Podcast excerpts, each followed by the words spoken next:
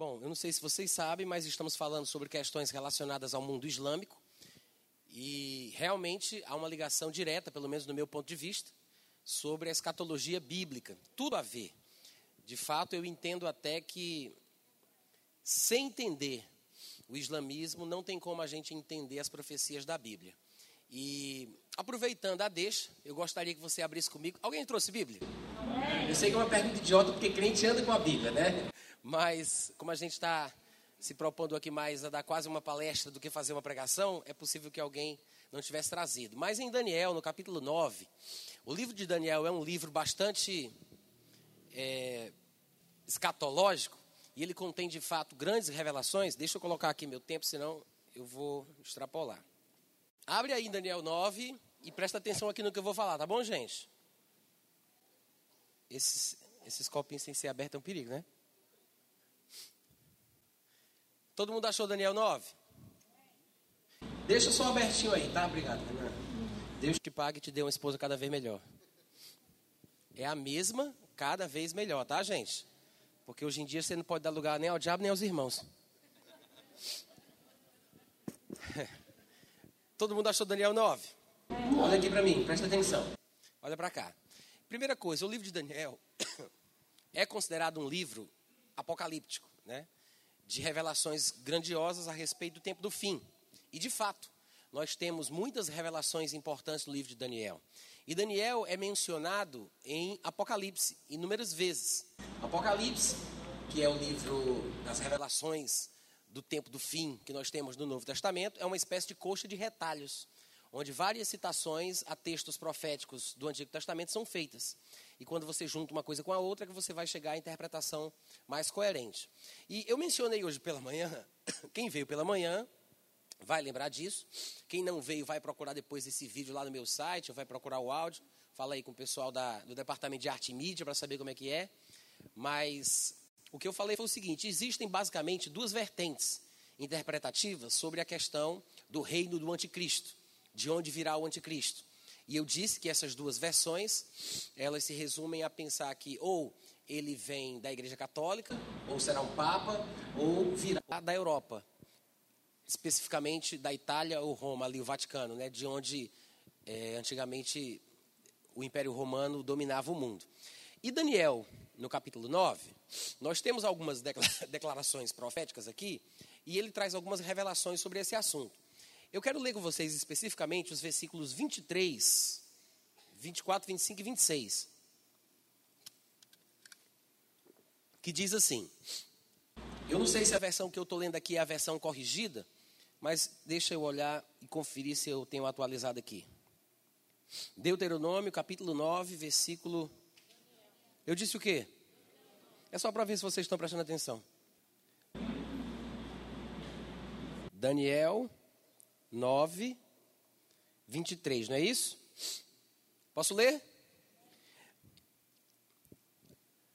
Daniel, ele estava preso na Babilônia, cativo juntamente com o povo judeu, e ele entendeu pelos livros, como ele mesmo coloca.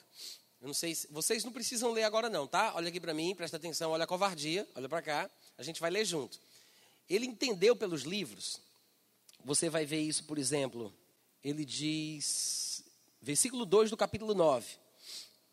Não, vou ler o versículo 1. Ele diz: No primeiro ano de Dário, filho de Assuero, da linhagem dos Medos, ele, ele se refere aqui ao império Medo-Persa, dessa parceria dos Medos e dos Persas, que tomaram o império babilônico, para onde os judeus tinham sido levados cativos.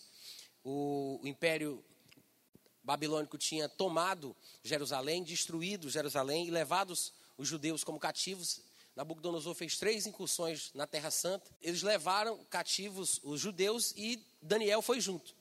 E ele diz, enquanto estava lá, já debaixo da influência do Império Persa, que tinha tomado o Império Babilônico, ele diz que no primeiro ano de Dário, filho de Assuero, da linhagem dos Medos, o qual foi constituído rei sobre o, rei, o reino dos caldeus, ou falando aqui do Império Babilônico, ele diz: No primeiro ano do seu reinado, eu, Daniel, entendi pelos livros. Isso aqui é interessante. Quando ele diz entendi pelos livros, pelo menos um dos livros que ele faz referência aqui é o livro de Jeremias. Inclusive, ele vai citar nominalmente. Ele diz: Eu entendi pelos livros que o número de anos que se falara, de que falara o Senhor ao profeta Jeremias, que haviam de durar as assolações de Jerusalém, era de 70 anos. Então, olha aqui para mim, presta atenção. O que é que Daniel fala? Ele diz: Eu entendi lendo a Bíblia, na linguagem da gente de hoje em dia, né? O que a gente chama de Antigo Testamento é a Bíblia do povo judeu, a Bíblia de Daniel, a Bíblia daquela época. Então ele disse: Eu entendi pelos livros. E em Jeremias, Jeremias declarou que Jerusalém seria assolada, os judeus seriam levados cativos. De fato, o profeta Jeremias foi mal visto pelos israelitas, pelo rei de, de Jerusalém, porque ele estava trazendo maus agrouros sobre o povo de Deus. E as suas profecias eram profecias negativas. E Jeremias foi descartado como homem de Deus. De fato, todos os profetas da época de Jeremias só falavam coisas boas. E chegou Jeremias inventando de falar o mal. Só falar coisa ruim. E os profetas falavam: haverá prosperidade, haverá abundância, haverá sucesso, haverá isso, haverá aquilo, só vitória, só bênção, regozija, vai, glorifica. Aí chega Jeremias e diz: está tudo errado. Na verdade, vai vir aí destruição, vai, vai vir aí desolação, vai ter morte, vai ter espada. E Jeremias foi proibido de visitar o templo por causa disso. E a maioria das profecias que a gente lê no livro de Jeremias são coisas que ele diz para o seu secretário, o seu amanuense, que era Baruque, e Baruque ia levar. Ele foi tão insistente em continuar falando as mesmas coisas que ele foi preso. E ele só foi solto quando os babilônicos, finalmente cumprindo a profecia de Jeremias, vieram invadir Jerusalém e o soltaram. Mas Jeremias era muito mal visto por causa disso. Mas tudo que ele disse era verdade. E Daniel, futuramente, já tendo se cumprido tudo que Jeremias falou, ele diz: Olha, eu entendi pelos livros que o tempo do cativeiro para o povo de Deus e as assolações que viriam sobre Jerusalém eram de 70 anos. Então, primeiro, Daniel entendeu que o cumprimento da palavra de Deus já estava, eh, já tinha acontecido em relação ao tempo do cativeiro babilônico. E aí ele vai orar a Deus para pedir revelação sobre o que vai ser agora, o que é que vai acontecer e por que, que o povo de Deus ainda está cativo lá na Babilônia. Porque, afinal de contas, a palavra já tinha se cumprido, os 70 anos já tinham se passado, e ele vai orar a Deus a respeito do tempo do cativeiro, a respeito do tempo da libertação.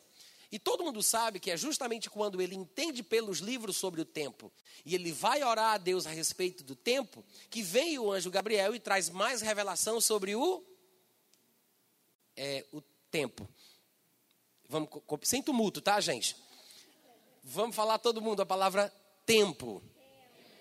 É exatamente isso aí.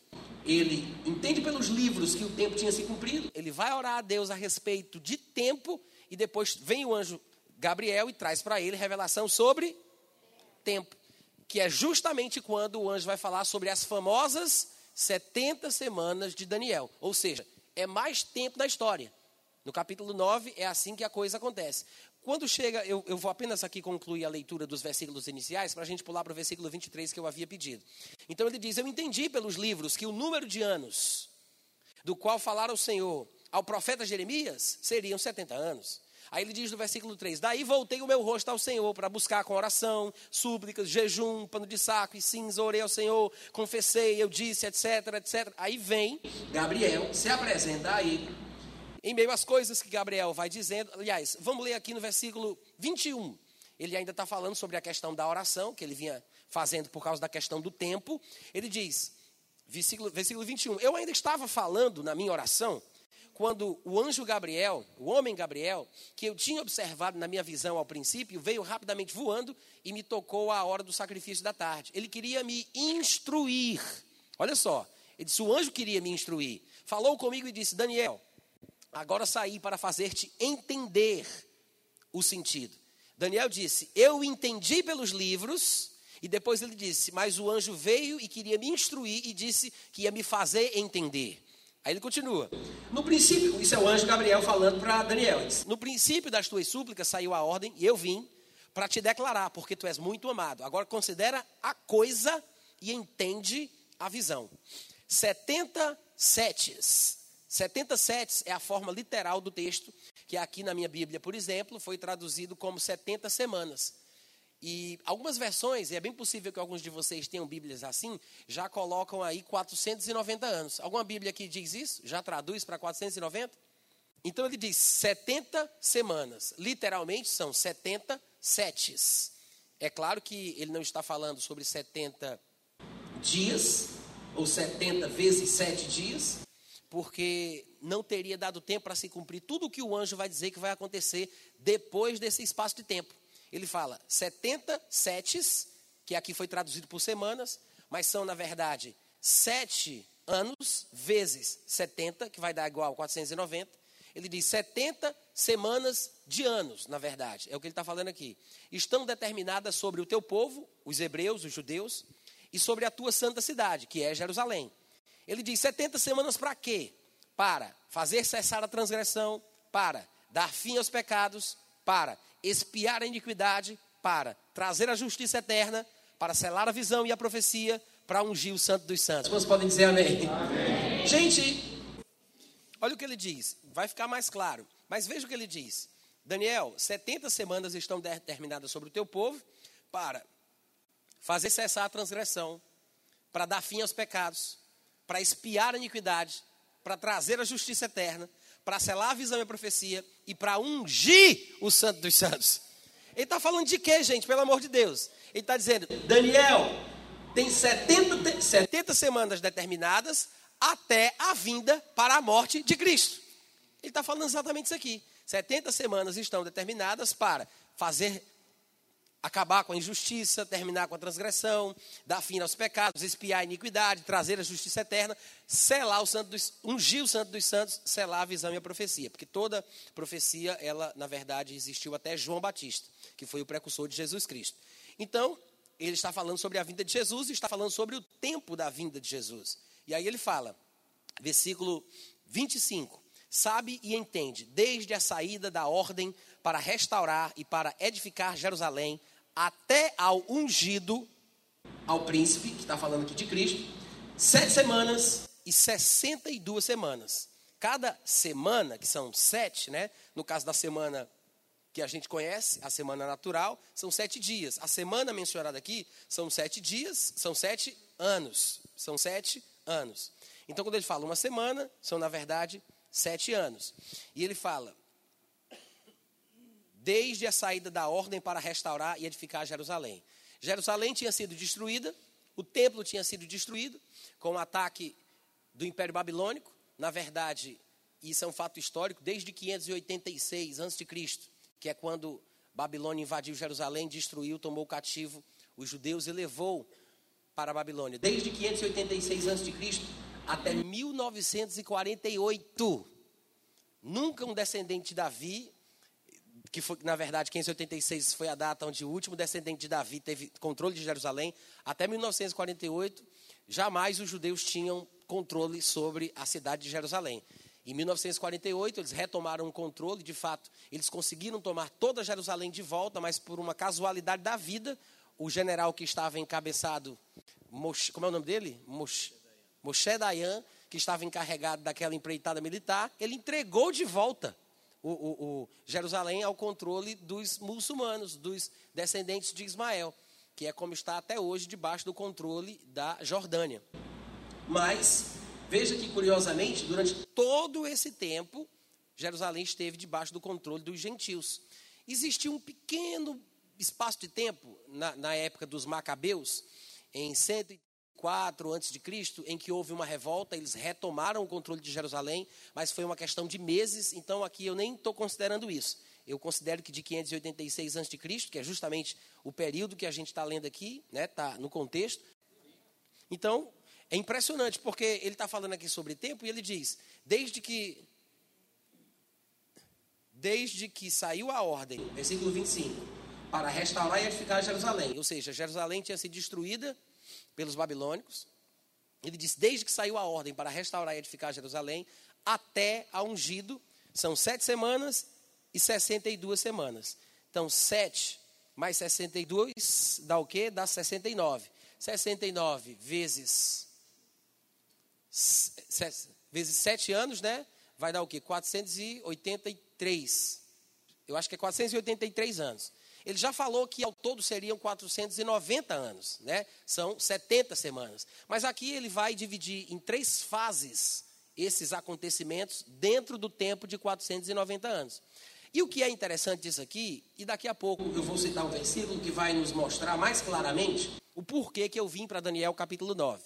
Porque é, a ligação com a matéria escatologia é muito grande. E eu acredito que aqui em Daniel 9, inclusive, é mencionado claramente de onde virá o anticristo e por que as duas linhas de interpretação que eu mencionei, a de que ele será um papa ou a igreja católica, ou de que ele virá de Roma, do Vaticano, da Itália, da Europa, não fazem sentido. Aqui dentro desse texto me parece ter uma das explicações do porquê não seria isso. Então, ele está falando aqui, gente, claramente sobre o tempo da vinda do Messias. O anjo está dizendo o dia exato que o Messias iria aparecer, para o povo de Israel ficar sabendo.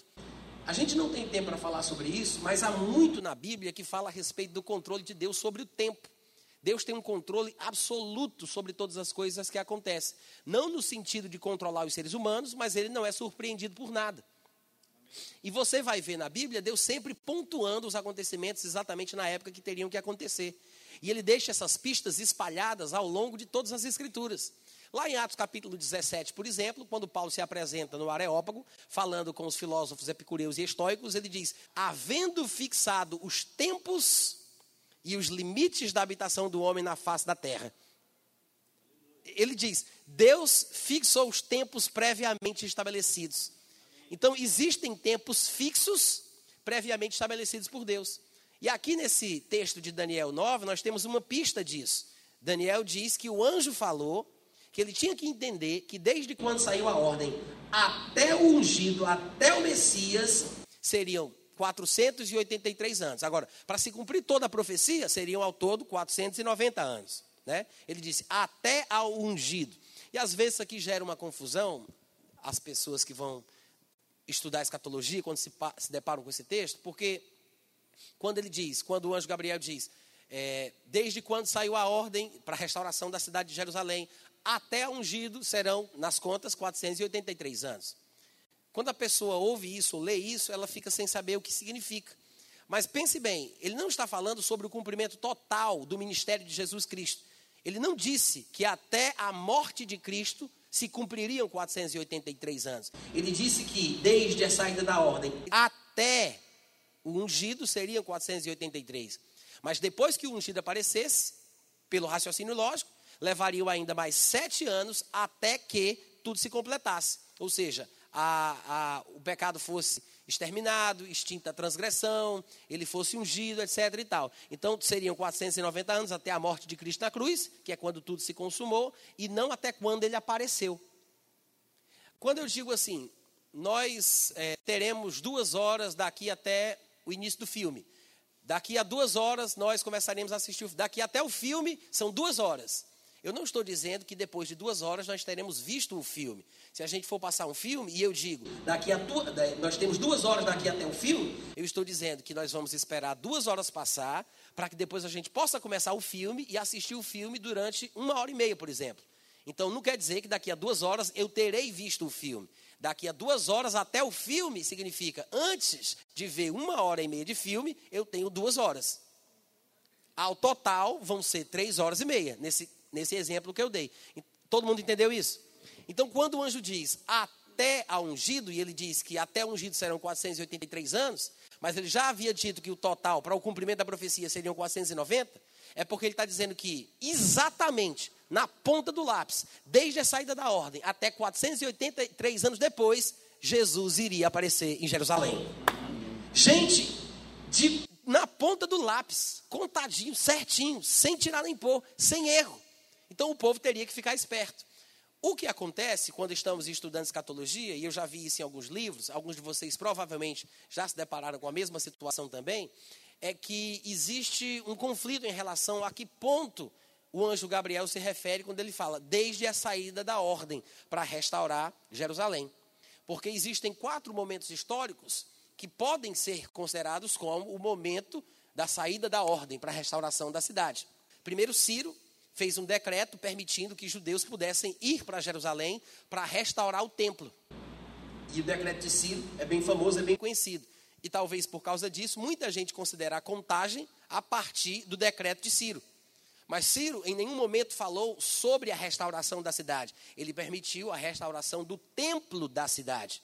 Depois veio Dário, que é mencionado inclusive aqui em Daniel 9, como a gente viu, e ele depois, e alguns anos depois, ele confirma, reforça a ordem, o decreto que foi dado por Ciro, mas apenas dizendo que a mesma coisa fosse continuada. Ele não acrescenta nada novo, ele apenas permite que se continue no trabalho da restauração do templo da cidade. E então vem Artaxerxes. E a gente vai compreender o que acontece com Artaxerxes em Extras capítulo 4 e no capítulo 7.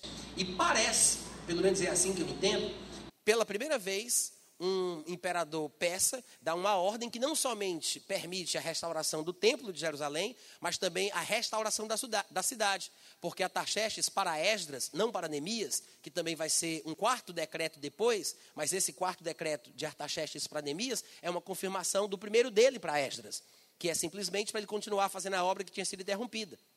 Mas é justamente nesse terceiro momento histórico quando Artaxerxes dá um decreto para Esdras que ele vá a Jerusalém, não só para continuar o trabalho de restauração do templo, mas para estabelecer autoridades que julguem entre o povo, estabeleçam uma ordem civil.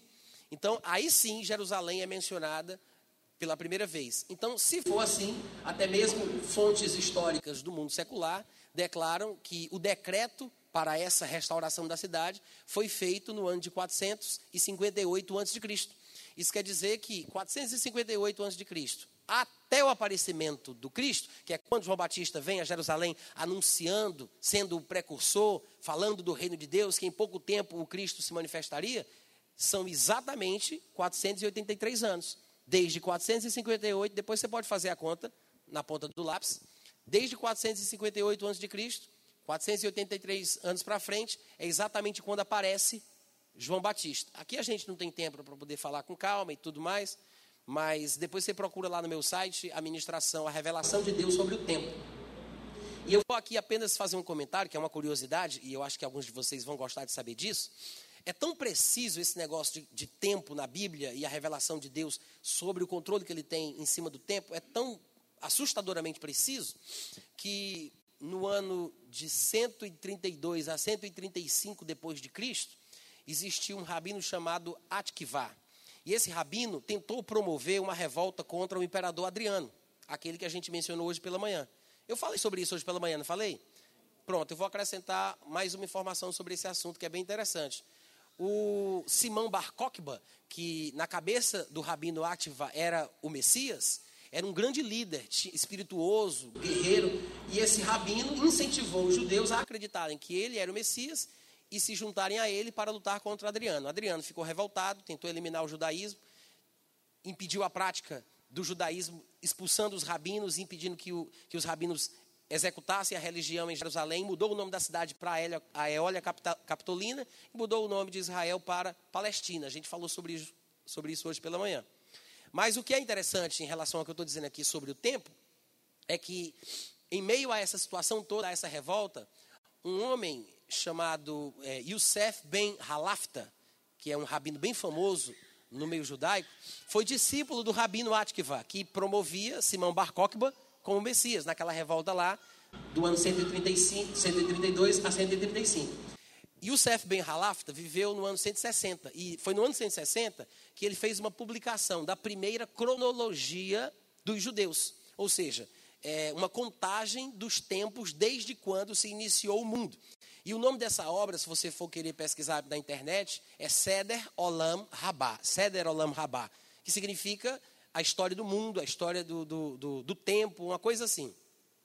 E ele fazendo a contagem dos tempos através das escrituras sagradas, porque para quem não sabe, é possível contar tudo bem direitinho e a gente saber exatamente em que ano desde a criação a gente está, porque há registro suficiente na Bíblia para isso ele fazendo as contagens, ele percebeu que quando, por exemplo, a última profecia mais clara sobre o tempo da vinda de Cristo, quando ele se deparou com essa profecia de Daniel, que fala claramente o dia que o Messias há de aparecer em Israel, porque ele diz, ó, desde quando saiu a ordem para a restauração da cidade de Jerusalém, até o, vão ser exatamente 483 anos.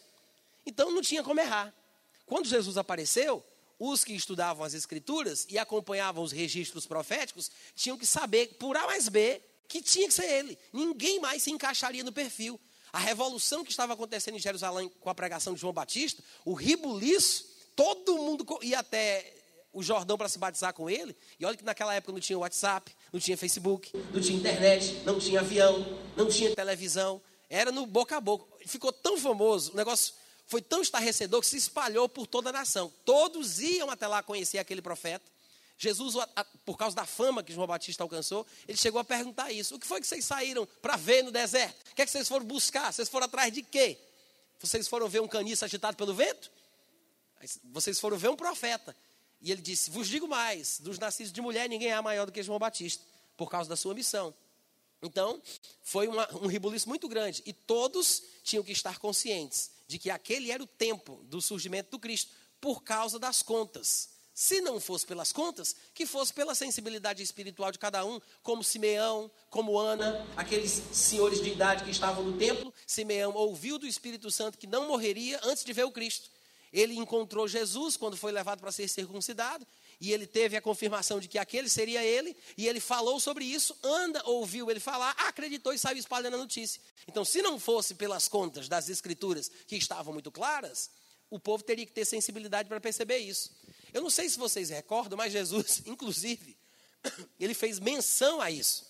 Lembra que quando Jesus apareceu conversando com o povo, o povo dizia assim: Mostra um sinal do céu. Que sinal tu nos mostra para provar que tu és o Cristo? Aí João Batista disse, aí Jesus Cristo olhando para eles disse: Vocês são muito engraçadinho mesmo. Claro que eu estou falando do meu jeito, né? Disse, vocês são muito engraçadinho mesmo. Vocês olham para o céu, aí dizem: Puxa, o céu está de um vermelho sombrio. Vai fazer, é, vai chover. Aí vocês veem um vento, um vento quente vir do sul, aí vocês dizem: Vai fazer calor.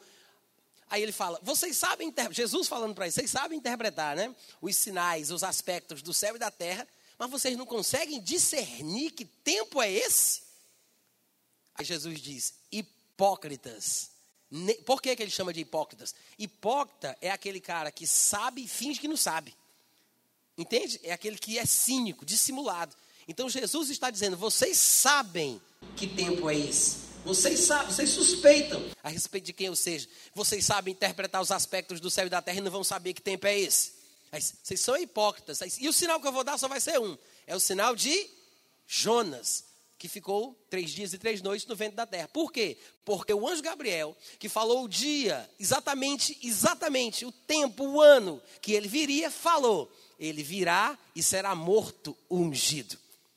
Então, qual era o sinal? Ele provaria de que era o Messias a respeito do qual o anjo Gabriel tinha dito o ano que ele iria vir, morrendo. Disse, o único sinal que eu vou dar para vocês vai ser a minha morte.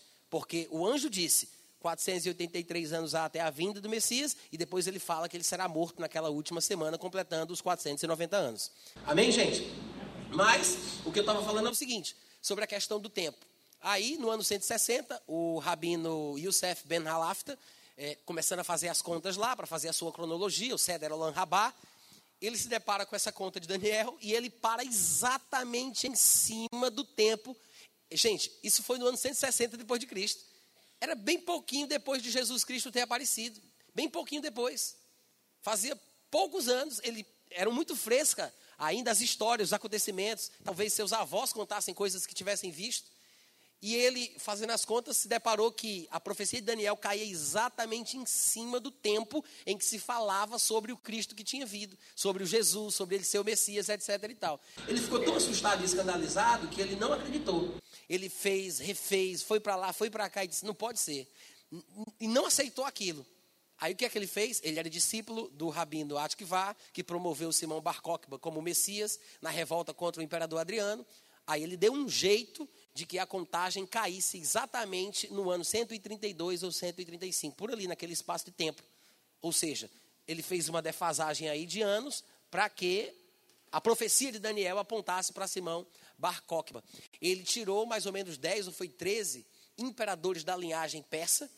Ele tirou mesmo e, e encurtou o tempo e há uma defasagem de mais de 200 anos nesse nessa cronologia desse rabino. O problema é que os judeus consideraram a cronologia dele como precisa, até porque eles não querem que Jesus tenha sido o Cristo, e acharam que era convincente, coerente, e construíram todo o seu calendário do ano mundi, né, que o nosso, ano, o nosso calendário é depois de Cristo. Para eles é desde quando Deus criou o mundo, é o ano mundi.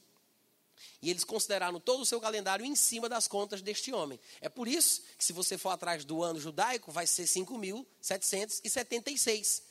E não exatamente o tempo que se passou desde quando Deus começou a criar o mundo até hoje. Na verdade, nós estamos pertinho dos 6 mil anos. Vocês entenderam o que eu falei?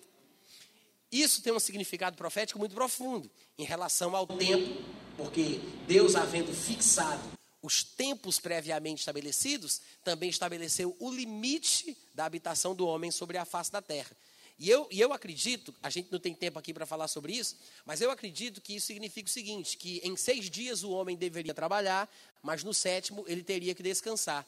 Isso é um sinal profético de que no sétimo milênio, porque um dia para Deus é como mil anos, e mil anos é como um dia. No sétimo milênio, que será o milênio de Apocalipse, o reinado de Cristo, haverá então a paz e o descanso na terra. Mas durante os seis mil anos, nós estaríamos aqui. E quando você começa a estudar, você vai ver que, de fato, que de Adão a Abraão são dois mil anos, eu estou arredondando, na verdade são dois mil e oito anos, contado na ponta do lápis. Qualquer dia a gente vai fazer essa conta, ou então vocês vão lá no meu site e ouvem a pregação se tiverem paciência, onde eu faço a conta com o povo da igreja, todo mundo com a calculadora na mão. De, Adão a Abraão são dois mil anos, de Abraão até Cristo são mais dois, e o problema aí é que às vezes, quando o povo começou a estudar sobre isso alguns anos atrás, pensavam que se referia de, de Abraão até o nascimento de Jesus Cristo. Mas o, o, o, sentido da profecia bíblica, o cumprimento total da profecia bíblica, que é justamente por isso que Jesus disse está consumado, não é quando ele nasce, é quando ele morre. Então, de Adão a Abraão, dois mil, de Abraão até a morte de Cristo é dois mil, e os últimos dois mil, que é o período da graça, são exatamente esse período que a gente está vivendo agora. Quando se completarem esse período, aí então o Senhor Jesus Cristo voltará. Amém. E vai haver o reino milenar. E, gente, é, eu, sem querer assustar, já assustando, é por isso que eu digo que eu acredito que nós estamos nos últimos dez anos. Né? Eu, eu penso assim, pode ser que eu esteja enganado, mas me parece que nós estamos nos últimos dez anos da história humana na face da Terra, a igreja, né? Da igreja. E os, os acontecimentos que estamos vendo no mundo, esse afunilamento cada vez maior, essa crise do Estado Islâmico, os refugiados entrando na Europa, o mundo perturbado com essa questão do islamismo, o terrorismo, tudo isso que a gente está vendo, esses conflitos lá, e eu quero que vocês coloquem o olho na Turquia, viu gente? O pessoal falava muito assim: ah, vai vir de Roma, vai vir do Vaticano, vai vir lá da, da Itália, vai vir da Europa. Eu acho que não tem nada a ver com isso. O miolo, o olho do furacão, é ali mesmo, no lugar que sempre foi, no Oriente Médio. Toda a história do homem se começa lá e termina lá. Então a gente tem que olhar, na verdade, é para o Oriente Médio. Os profetas, todos os profetas que viveram e morreram e profetizaram, fizeram isso ali naquela região, no centro do mundo, em Jerusalém, ou em Samaria, ou nos dois. Porque os profetas eram do reino do norte ou do reino do sul, profetizavam para um ou para outro, ou para os dois. Mas eles estavam ali dentro da nação de Israel. E toda referência bíblica parte da profecia desses homens. Então, quando eles disserem virar do norte, você tem que entender que ele não está falando do norte dos Estados Unidos, nem do norte do Brasil. Ele está falando sobre o norte de Jerusalém. Então, você tem que entender a profecia a partir da perspectiva do profeta que falou. Vocês compreendem isso? Então, gente, é muito provável que nós estejamos aqui vivenciando os últimos anos os últimos dias da igreja na face da terra. E me parece que o islamismo, ele tem tudo a ver com isso. E ainda acho, e digo mais, eu ainda acho que inclusive aqui, nessa profecia de Daniel, isso vai ser mencionado. Eu parei em que versículo? Qual foi? 25. Parei no 25, foi, gente? Tá. Sabe e entende, desde a saída da ordem para restaurar e edificar Jerusalém, se o meu cálculo, o meu pensamento estiver certo, o ano 458 a.C., com a ordem ou decreto de Artaxerxes para Esdras, ele diz, desde esse dia, desde a saída da ordem, para restaurar Jerusalém, até a ungido, o príncipe, são sete semanas, 62 semanas. As praças e as circunvalações se reedificarão, mas em tempos angustiosos. Depois das 62 semanas, que seria justamente dentro desse período da última semana, para completar os 490 anos, ele diz: depois dos 483 anos, né? Depois das 62, será morto ungido e já não estará. Que ele se refere aqui a esse período em que nós vivemos. Ou seja, Depois que ele for morto, ele já não estará. Ele vai ser tirado, que é o período em que nós estamos vivendo agora. Mas ele diz mais: ele fala, será morto, será tirado, e o povo de um príncipe que virá, o povo de um príncipe que há de vir, destruirá a cidade e o santuário, e o seu fim será num dilúvio. Quando a Bíblia fala sobre dilúvio, na, ou enchente, na maioria das vezes, se for uma linguagem figurativa, está falando sobre exércitos, sobre multidões de pessoas invadindo uma determinada terra. Então ele diz que o fim desse príncipe que há de vir, cujo povo vai destruir a cidade e o templo, vai ser destruído através de uma invasão militar. Aí ele fala. É, e até ao fim haverá guerra, desolações são determinadas.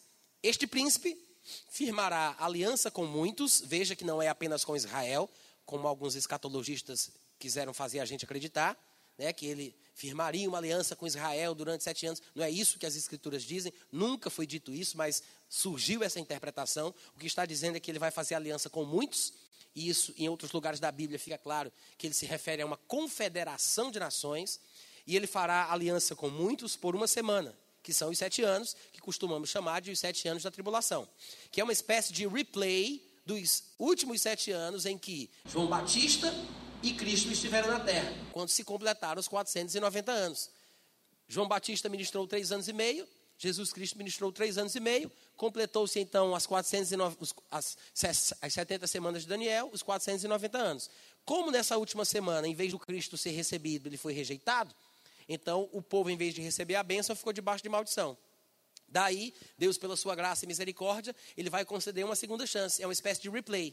Dessa segunda vez, nesses últimos sete anos, que vai ser uma repetição, mais uma vez vai ter uma metade e vai ter uma outra metade. Na primeira metade, que foi representada por João Batista na primeira semana, na última septuagésima, septuagésima semana de Daniel, foi representada por João Batista. Nessa última semana que vai ser a tribulação, a primeira metade da última semana vai aparecer o quê? Elias, que foi representado por João Batista. Na, na primeira semana, na, nas, vocês estão entendendo o que eu estou falando? Estou ficando até nervoso, é tanta coisa. Na, na, na última semana, nos últimos sete anos, das 70 semanas de Daniel, quando aconteceu a primeira vez que Jesus veio, na primeira metade apareceu João Batista, na segunda metade apareceu o Cristo. Eles foram rejeitados. Deus vai repetir essa última semana, é uma espécie de replay, que é no período que a gente chama de tribulação, que serão também sete anos. Vai ter também, de novo, uma primeira metade e uma segunda metade. Na primeira metade, assim como da primeira vez, em vez de João Batista aparece Elias, na verdade, João Batista representava Elias que haveria de vir, e na segunda metade, assim como apareceu o Cristo, dessa vez vai aparecer o anticristo. Amém? Então, é mais ou menos isso que vai acontecer. É um replay da última semana. Vai aparecer o Elias, depois vai aparecer o anticristo. Porque eles não aceitaram Cristo, e aí virá o anticristo. Vocês estão acompanhando? Posso continuar? Então, ele fala que, que ele fará uma aliança com muitos por uma semana. Na metade da semana fará cessar o sacrifício e a oferta de manjares. Sobre a, sobre a asa das abominações virá o assolador até que a destruição que está determinada se derrame sobre ele. Agora, o que é interessante aqui, gente, é que, como a gente viu, além de Deus mostrar claramente o ano que Jesus iria aparecer em Israel, ele diz exatamente quando, desde que saiu a ordem até o aparecimento do ungido, serão 483 anos. Para se completar tudo, até expiar o pecado, seriam 490, que é, que é quando Jesus morre, né? Mas depois que ele diz isso, ele também fala sobre o anticristo. Ele não fala só sobre Cristo, ele também fala sobre o anticristo. Ele, na sequência, ele diz, versículo 26, depois dessas 62 semanas, que completariam então os 490 anos, como ele vem falando aqui no contexto, ele diz: será morto ungido, já não estará, e depois do Cristo ter morrido, depois do Cristo ter morrido, o povo de um príncipe que há de vir destruirá a cidade, que é Jerusalém, e o santuário. Vocês lembram que quando Jesus estava na terra, vivo, o templo estava de pé? Todo mundo lembra disso, né? Aquele templo ele era o segundo templo que havia sido construído. Salomão tinha construído o primeiro, tinha sido destruído pelos babilônicos. Depois teve toda aquela empreitada, Esdras, Neemias, Zorobabel, construíram o segundo templo, que foi, na verdade, embelezado e ampliado por Herodes, que também é chamado de o templo de Herodes, mas também é o segundo templo, que foi quando Jesus Cristo nasceu. Curiosamente, Jesus também disse que não ficaria pedra sobre pedra que não seria derribada. Historicamente falando, poucos anos depois, essa profecia de Jesus, que também faz referência à profecia do anjo Gabriel aqui no livro de Daniel, se cumpriu. No ano 70 depois de Cristo, todo mundo sabe o que, é que aconteceu, não é? O imperador Tito, filho de Vespasiano, tomou o lugar do seu pai na campanha de cerco a Jerusalém, que eles vinham numa peleja para cercar Jerusalém e tentar fazer com que uma rebelião que estava acontecendo se abafasse. E eles cercaram, parece que foi uma guerra que durou desde 66 depois de Cristo até 70, naquele cerco, até a destruição. Então, no ano 70, precisamente, Tito entra com as suas tropas em Jerusalém e toda a cidade é destruída. Milhares e milhares de judeus são mortos. O templo é destruído. De fato, eles tocam fogo no templo. E como havia muitos tesouros lá dentro, o fogo derreteu esse ouro. E o ouro começou a cair pelas frestas das pedras, das rochas e os soldados, para tentar recuperar o ouro derretido, tiravam as pedras umas de cima das outras para tentar pegar o ouro derretido pelo fogo. Para se cumprir, arrisca a profecia de Jesus, que não ficaria pedra sobre pedra, que não seria derribado. Então, gente, quando o anjo disse, como nós acabamos de ler, o povo do príncipe que virá destruirá a cidade e o templo, ele já estava dizendo quem seria o povo do anticristo o povo que destruísse Jerusalém, era só ficar de olho na história. Certo?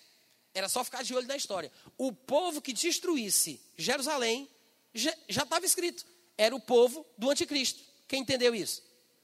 Ficou claro? Então, quando os romanos, aspas, daqui a pouco eu vou explicar isso melhor. Quando os romanos apareceram no ano 70, destruíram Jerusalém e destruíram o templo, qual é a conclusão lógica? Quem é o povo do anticristo? Os romanos. Essa é a conclusão lógica. É exatamente por isso. Não é o único versículo que é usado para se falar que o, que o anticristo vai vir de Roma, como no filme Deixados para Trás, que inclusive ele tem um nome italiano, Nicolai Carpegian, né? Não é o único versículo usado, mas é um dos versículos chaves. Por quê? Porque para essas pessoas que têm essa linha de interpretação é conclusivo. No ano 70 depois de Cristo, os romanos destruíram Jerusalém, como o anjo havia declarado, e para eles está claro de que o, os romanos são o povo do anticristo. O povo de um príncipe que virá. Ou seja, o anticristo virá, mas antes do anticristo, o povo dele iria destruir Jerusalém e o templo. Todo mundo entendeu? Qual é o erro dessa interpretação?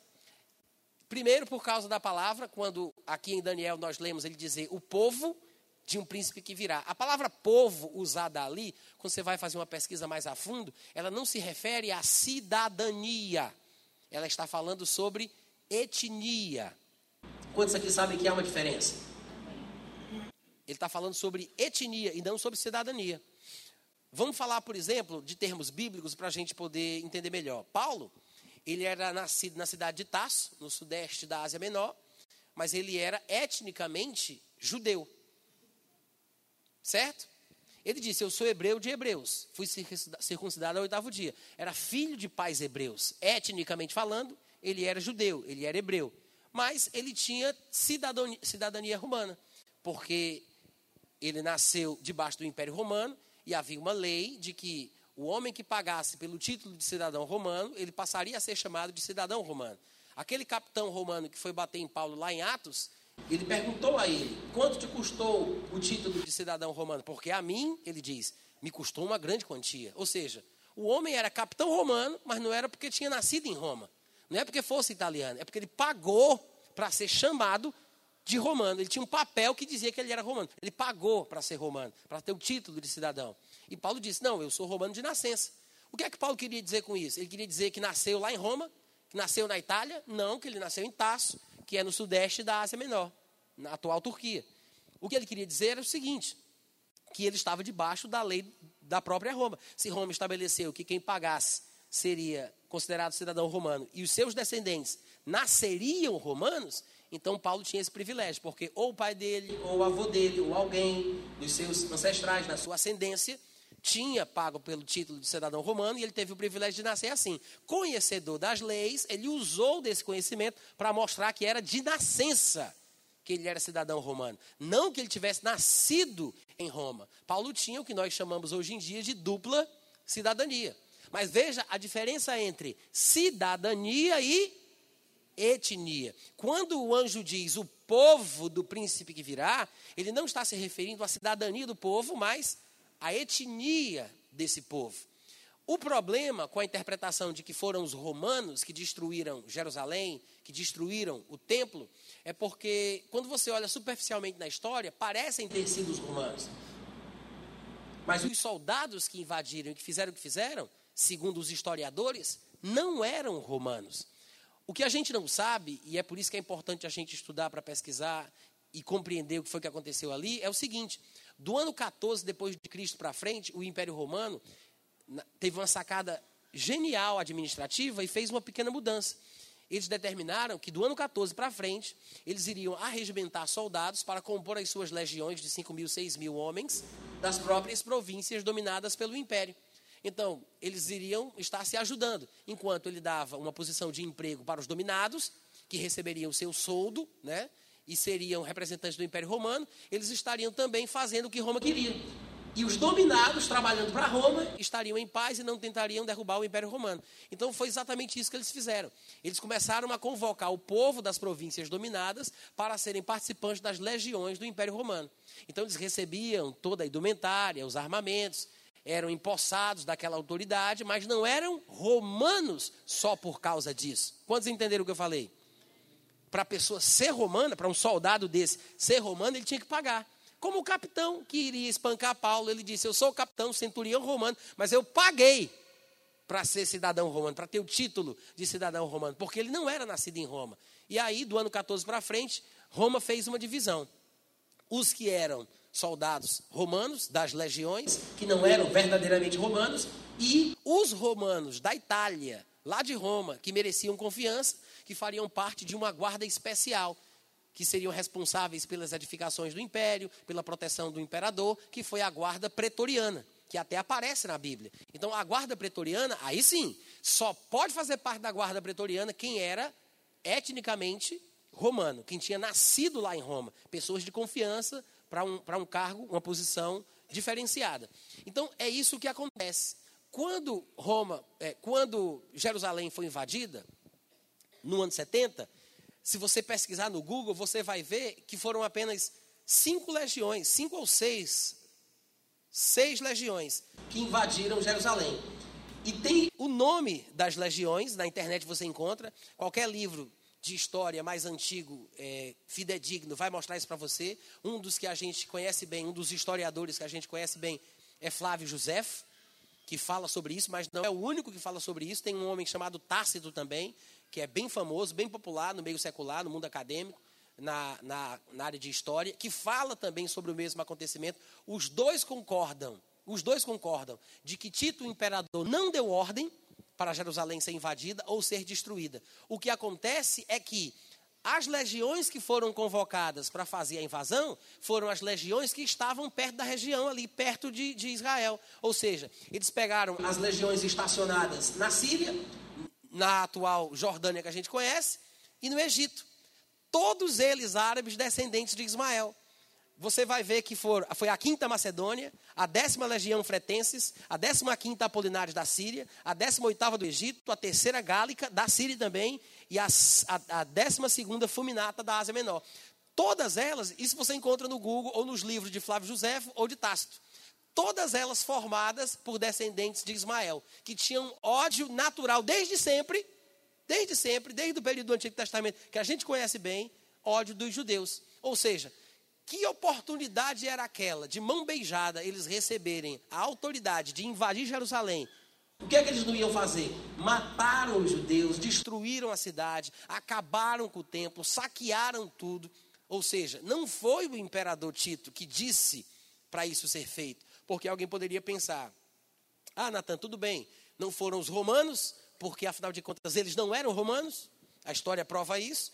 Mas foram aprovados ou incentivados e coordenados pelo imperador romano. Tito não aprovou, não deu a ordem, não permitiu. Na verdade, os soldados das legiões fizeram o que fizeram contra a sua vontade. Flávio José, que diz que estava do lado de Tito no acontecimento, disse que foi testemunho ocular, que era cronista de, de, de Tito. Ele disse que Tito gritava, esbravejava com os braços no ar, como, como um bom italiano, isso é Flávio José falando. E ele gritava, dizendo para o povo: para com isso, vocês vão ser punidos, vou prender vocês. E ele mandava alguns oficiais da sua confiança bater nos soldados para eles pararem, mas ninguém conseguia ouvir Tito, ninguém obedeceu. Foi uma situação sem controle. E Flávio José declara que, na verdade, foram estes homens, estes sírios, estes árabes, estes descendentes de Ismael, por estarem naquela situação e por já terem ódio dos judeus, que aproveitando a deixa, fizeram o que fizeram. Se isso então é digno de confiança, fica mais fácil de interpretar a profecia quando o anjo diz: O povo do príncipe que virá destruirá Jerusalém e o templo. Como se compreenderam? O que é que isso significa? O povo não é os romanos, como o pessoal pensou que fosse. Então, daí, dessa interpretação, surgiu essas duas linhas de pensamento. Uns pensavam e pensam até hoje que esse anticristo ele vai ter que vir de Roma, porque o povo do príncipe era o romano, por não terem pesquisado melhor, e aí estão esperando que ele venha lá da Europa, porque tudo bem que não seja Roma, mas a Roma ocidental se esfacelou com o ataque dos bárbaros germanos e virou o que é hoje conhecido como Europa, então vai sair dali. Né? De repente, uma confederação de dez nações, e ele surge lá como o grande líder, mas vai sair de lá. Então, tem essa linha de pensamento, e tem a outra linha de pensamento que diz: não, eu acho que Roma ficou para trás, mas uma coisa que perdura até hoje, que veio desde a época do Império Romano, é a Igreja Católica Apostólica Romana. Então, na verdade, deve ser uma liderança espiritual. Então, tem uma linha de pensamento que diz que o anticristo, na verdade, que tem que estar vinculado a Roma de alguma forma, vai ser um Papa, vai ser a Igreja Católica que está sediada lá no Vaticano. Vocês entenderam isso? Essas são as duas vertentes mais tradicionais do meio cristão sobre a questão da vinda do anticristo, com base em Daniel 9,26. Eu penso que nenhuma das duas faz sentido. Porque quando você começa a estudar a fundo, como nós estamos fazendo aqui, né, de forma é, limitada, nós começamos a ver que a própria história confirma, e, e o, o, o texto bíblico também testemunha, de que ele está apontando para outro povo que é o mesmo povo que sempre perseguiu os judeus. A vida inteira, o tempo todo. Todas as passagens da Bíblia, quando falam sobre os inimigos de Israel, são esses inimigos ali, os vizinhos, o povo que está ao redor dele, que até hoje nós temos essa confusão. Gente, eu não acredito que seja por acaso que nós tenhamos hoje esse grande empecilho, esse grande, esse grande entrave né, em relação ao monte do templo a proibição da construção do templo. Porque o que é que impede os judeus de serem livres para adorar, construírem o seu templo e praticarem a sua religião da forma que eles acreditam? É justamente a presença islâmica na terra sagrada. A, disputa pelo monte do templo onde supostamente Maomé esteve. Sabe por que, que os muçulmanos dizem que não vai ser construído um templo judeu ali? Porque eles dizem que aquele lugar é sagrado, porque foi de lá que Maomé, num, num jumento alado, voou até o céu numa noite para falar com Jesus, para receber instruções e voltou para a terra dali daquele lugar. Vocês podem pensar que é brincadeira, mas é a mais pura verdade. Maomé subiu do jumento alado, foi até o céu, dali do monte do templo. Falou com Jesus lá no céu, recebeu ordens, voltou então, esse, esse lugar é muito sagrado. Aí lá tem a planície das mesquitas, tem duas, né? Se eu não me engano, é a mesquita de Omar e o Dom da Rocha. E são lugares sagrados para os muçulmanos. E eles não permitem que alguma coisa aconteça. Mas, gente, o mundo está rodando, viu? As coisas estão acontecendo, o mundo está girando.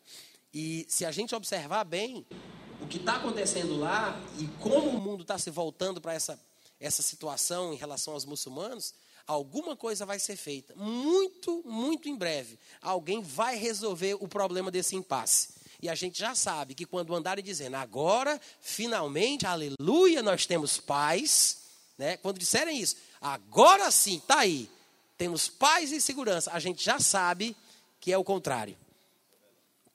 Então, esse problema que a gente está vendo, ele é um prenúncio do aparecimento do anticristo. E eu não sei se as pessoas sabem disso, mas eu comentei aqui pela manhã que o anticristo, ele inclusive é mencionado na Bíblia, né, no, em Apocalipse. Eu vou citar aqui os três versículos que eu falei de Có pela manhã. Eu queria que você abrisse comigo para a gente conferir. Apocalipse capítulo 2.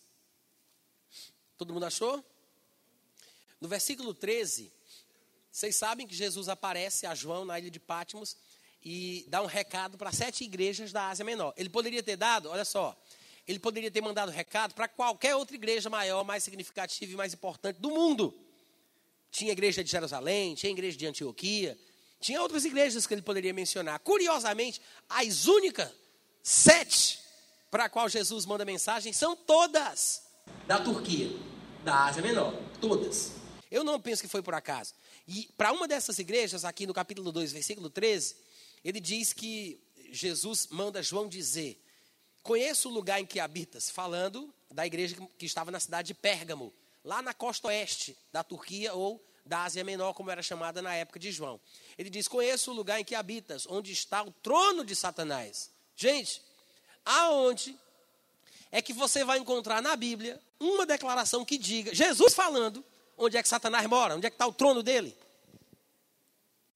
Aqui fala claramente: eu sei que o lugar onde tu habitas, onde está o trono de Satanás, que conservas o meu nome, não negaste a minha fé, ainda nos dias de Antipas, minha fiel testemunha, o qual foi morto entre vós, onde Satanás habita. Ele disse, primeiro, onde está o trono de Satanás, depois ele disse, onde Satanás? Ele não disse visita, ele disse habita. Você não encontra na Bíblia nenhuma outra passagem que seja tão clara, mostrando onde é que Satanás mora, onde é que o bicho reside. E curiosamente, ninguém, ninguém, ninguém vê isso. Todo mundo fica olhando, não, ele vai vir lá da Europa, vai vir da Europa, com certeza. Ele, ele pode até dar uma passadinha lá pela Turquia, mas ele está morando mesmo na Europa. Gente, Jesus disse que ele mora na Turquia. Ah, mas isso é figurativo. Pode até ser, mas eu vou ficar com aquilo que está escrito. Porque não é a única vez no livro de Apocalipse que é citado o lugar de onde Satanás virá que, para quem não lembra, é ao norte de Israel. Que, inclusive, a profecia sobre o inimigo do fim que virá do norte de Israel, de Gog, da terra de Magog, lá em Ezequiel 38, 39, também fala exatamente a mesma coisa, que ele virá do norte, das regiões do norte. Algumas pessoas, é, alguns teólogos americanos, porque sempre tiveram muito medo e muita raiva da Rússia, por questões mesmo sociais, políticas, econômicas, eles, por terem medo e esse negócio da Rússia ser o grande demônio, né? Eles acharam que ele estava falando sobre a Rússia. Isso é do norte, então só pode ser lá da, da Rússia, né? Do norte lá, Gog da terra de Magog deve ser os russos, a União Soviética. Mas na verdade a Rússia ela não é exatamente ao norte de Israel. É um pouquinho mais para a direita, sim. As pessoas, ah, mas é do extremo norte, não pode ser na Turquia, porque não é o extremo norte. Bom, se for assim, nem a Rússia seria. Por que você não continua em frente? Vai na Dinamarca, vai para o Polo Norte. Eles não fizeram isso, pararam ali porque era conveniente acreditar que Gog seria a União Soviética. Eles acharam por bem interpretar assim.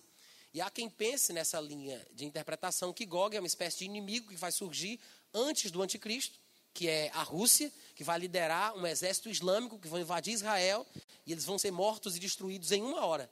Mas quando você vai ler os oráculos de Ezequiel, no capítulo 38 e 39, você vê claramente que ele diz que este Gog, que é apenas um nome usado para se referir à mesma pessoa de sempre, diz que este Gog é aquele a respeito do qual todos os profetas falaram. Então você tem que encontrar as mesmas declarações sobre este último inimigo de Israel em todos os outros profetas, porque Ezequiel 39 diz: Todos os profetas falaram sobre ti, que tu virias contra o meu povo no tempo do fim.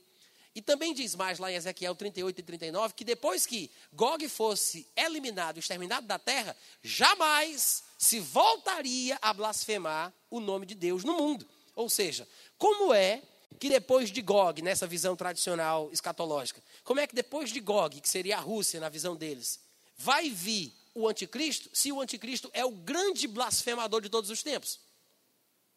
Se Deus disse que depois de Gog jamais se blasfemaria o nome de Deus na terra novamente, vocês entendem o que eu estou falando? Então não tem sentido pensar que Gog é uma pessoa e o anticristo é outra. Provavelmente, Gog é apenas mais um título para se referir ao mesmo anticristo de sempre. É mais uma passagem falando da mesma pessoa, que fica ao norte de Israel, como está colocado lá na profecia de Ezequiel. E aqui, falando da Turquia, é exatamente ao norte de Israel. E Jesus diz: é aí que Satanás habita. É onde está o trono de Satanás. Tá, ele diz isso, mas como se não bastasse, no mesmo livro, um pouco mais para frente, quando chega lá no capítulo 13, no versículo 2, novamente a Bíblia diz: A besta que vi era semelhante ao leopardo, com pés como de urso boca como de leão, e deu-lhe o dragão, que é Satanás, a besta, é o império do anticristo. Na maioria das vezes que a Bíblia fala de besta, que está falando de animal, se refere a um império. Quando Daniel teve visões de animais, nas visões que ele recebeu sobre os reinos do mundo, ele se referia a impérios. Bestas são animais. Animais ou bestas representam impérios ou reinos. Então ele está falando aqui que a besta, o império do anticristo, será uma espécie de conglomerado de nações. É por isso que ele menciona três bichos diferentes.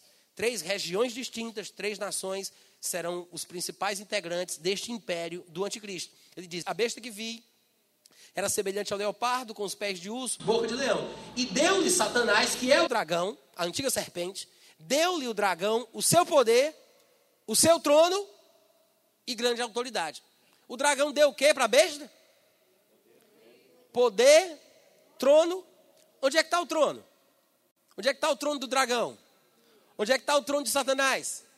A gente não já leu lá no capítulo 2, Jesus dizendo que tu estás que tu estás onde está o trono de Satanás, onde Satanás habita. Aí depois, mais para frente, no mesmo livro, o Espírito Santo diz que Satanás, que é o dragão, vai dar o seu trono, que a gente já sabe onde está, para a besta, o que significa que essa besta que fala do anticristo e o seu reino dominarão a partir do lugar onde está o trono de Satanás, gente. Oi. Não é claro isso?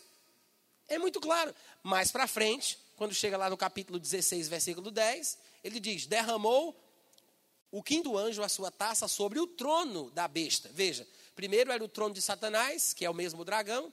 Satanás entrega esse trono à besta, agora ele fala de o trono da besta. É o mesmo trono, viu, gente? Só que agora ele fala sobre a ira de Deus sendo derramada sobre o trono, porque haverá o dia do julgamento. Mas pelo menos esses três lugares aqui em Apocalipse falam do mesmo trono, que a gente sabe onde é, que será o trono do anticristo, onde o juízo de Deus vai cair. Eu não sei, tá? E o meu tempo já acabou, eu vou encerrar agora. Eu não sei se o primeiro-ministro que está atualmente no poder, que já não é mais primeiro-ministro, hoje ele é presidente, ele está tentando mudar o regime de governo da Turquia para presidencialismo, para que ele possa ter poder para fazer mais coisas. O Recep Tayyip Erdogan, eu não sei se ele é o anticristo. Muita gente me pergunta isso. Você acredita que ele é o anticristo? Tem gente falando sobre isso por aí no meio do mundo, escrevendo textos e tal, falando do homem. Ele é um forte candidato, né? Não sei se é. Uma coisa eu sei: a Turquia não é um mero coadjuvante como as pessoas vêm pensando. Pode prestar atenção, coloca o olho nas notícias, ouça todas as vezes que mencionar o nome Turquia. A Turquia está presente ali naquele centro dos continentes, está imprensado entre a Europa, entre a Ásia, o Extremo Oriente. Ele está ali naquele miolo ali. É o centro de tudo, é o centro do mundo, é onde tudo começou e é provavelmente onde tudo vai terminar. É, é de lá que vai sair o anticristo, a gente não sabe se vai ser exatamente ele, pode ser que seja. Uma coisa que ele tem feito que chama, que chama muita atenção e que levanta essas suspeitas é declarar abertamente em várias convenções de várias nações que ele vai reconquistar todas as terras que foram tomadas do Império Otomano no final da Primeira Guerra Mundial. Isso quer dizer que todo. Ele disse que até 2026. Ele falou isso, eu mostrei até esse vídeo para o Renan, da, da, última vez que a gente veio aqui. É, ele falou claramente que, que até 2026 ele vai retomar todas as terras que foram tiradas do antigo Império Otomano no final da Primeira Guerra Mundial. Ele fez essa promessa e ele está trabalhando para isso. Há suspeitas enormes de que o ISIS, o Estado Islâmico, é na verdade um trabalho por debaixo dos panos da Turquia. Vazaram áudios, sabe? Várias Várias CPIs do mensalão aconteceram lá para a banda da, da, da Turquia, da Europa. Tem muita coisa solta na internet em inglês falando sobre essa ligação, sobre a venda de petróleo por parte do Estado Islâmico no mercado negro para a Turquia. A Turquia abre as portas para os combatentes entrarem na Síria e irem participar do Estado Islâmico. Fazem vista grossa. Na verdade, os combatentes do Estado Islâmico que são feridos, eles são tratados com toda a regalia dentro da Turquia. Há um, há um indício muito forte de que há uma ligação ali entre a Turquia e o Estado Islâmico, que o mundo não consegue ver. Mas a gente que fica acompanhando, curiosamente procurando notícias, a gente vai sabendo o que vai sendo dito. Ah, eu queria, Natan, saber aí um, um, um, telejornal que fale abertamente sobre isso e que diga essas coisas que você está dizendo da Turquia. Só tem um que eu conheço, que está falando sem medo, sem, sem problema mesmo, é a RT, que é Russia Today. É, é, é, é um, é um telejornal de 24 horas da Rússia. É, é todo em inglês, tá, gente? Não tem que se preocupar, não. Pensar que tem que saber russo, só precisa saber inglês mesmo. Tem um aplicativo, você pode acompanhar 24 horas por dia. Eles falam abertamente. Eles colocam no, no, nas matérias, nos documentários, os documentos para mostrar que provam que o Erdogan está envolvido, que o Estado Islâmico tem ligação, que existe um motivo por trás. Então, se vocês quiserem uma fonte de informação, vai na internet, procura o site da Russia Today, é, Rússia hoje, e você pode pegar até os textos do site e traduzir. Sempre, todo, toda semana, eles estão publicando alguma notícia apontando para a Turquia, chamando a atenção do mundo em relação à Turquia, e o povo não está percebendo. Tá bom? Eu espero que vocês tenham aprendido alguma coisa e tenham sido inspirados a mergulhar um pouco mais na palavra em nome de Jesus. Amém, pessoal?